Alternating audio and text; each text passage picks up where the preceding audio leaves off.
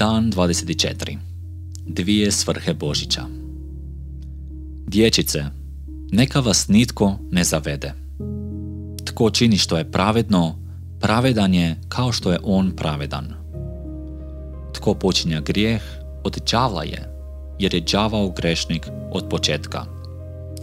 Sin se Boži pojavio zato da uništi đavolska djela. Prva Ivanova 3, 7 8 kad u prvoj Ivanovoj 3.8 Ivan kaže Sin se Boži pojavio zato da uništi đavolska djela. Što misli pod đavolska djela? Odgovor je jasan iz konteksta. Prvo, prva Ivanova poslanica 3.5 očita je paralela. A znate da se on pojavio da uzme grijehe.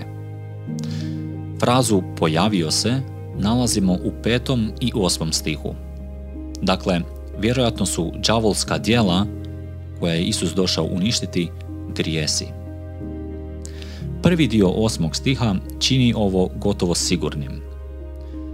Tko počinja grijeh, od đavla je, jer je đavao grešnik od početka.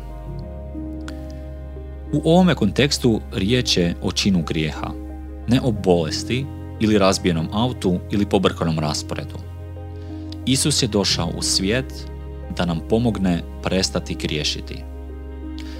Dopustite da to stavim usporedno s istinom iz prve Ivanove poslanice 2.1. Dječice moja, ovo vam pišem da ne počinite grijeha.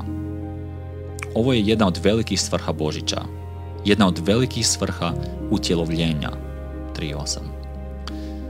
Međutim, postoji još jedna svrha koju Ivan dodaje u 2.1 do 2. Ali ako tko i počini grijeh, imamo zagovornika kod Oca, Isusa Krista, pravednika. On je žrtva pomirnica za naše grijehe, ne samo za naše, nego za grijehe svega svijeta. Pogledajte sada što to znači.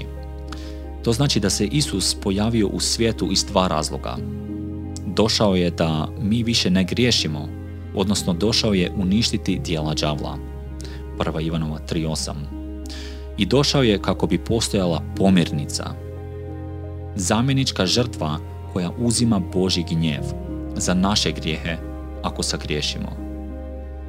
Došao je biti zamjeničkom žrtvom koja uzima Boži gnjev za naše grijehe. Ishod druge svrhe nije poništenje prve. Oproštenje ne postoji kako bi se dopuštao grijeh. Cilj Kristove smrti za naše grijehe nije naše opuštanje u borbi protiv grijeha. Naprotiv, ishod ove dvije svrhe Božića je sljedeći. Plaćenost svih naših grijeha nam daje slobodu i silu da se borimo s grijehom.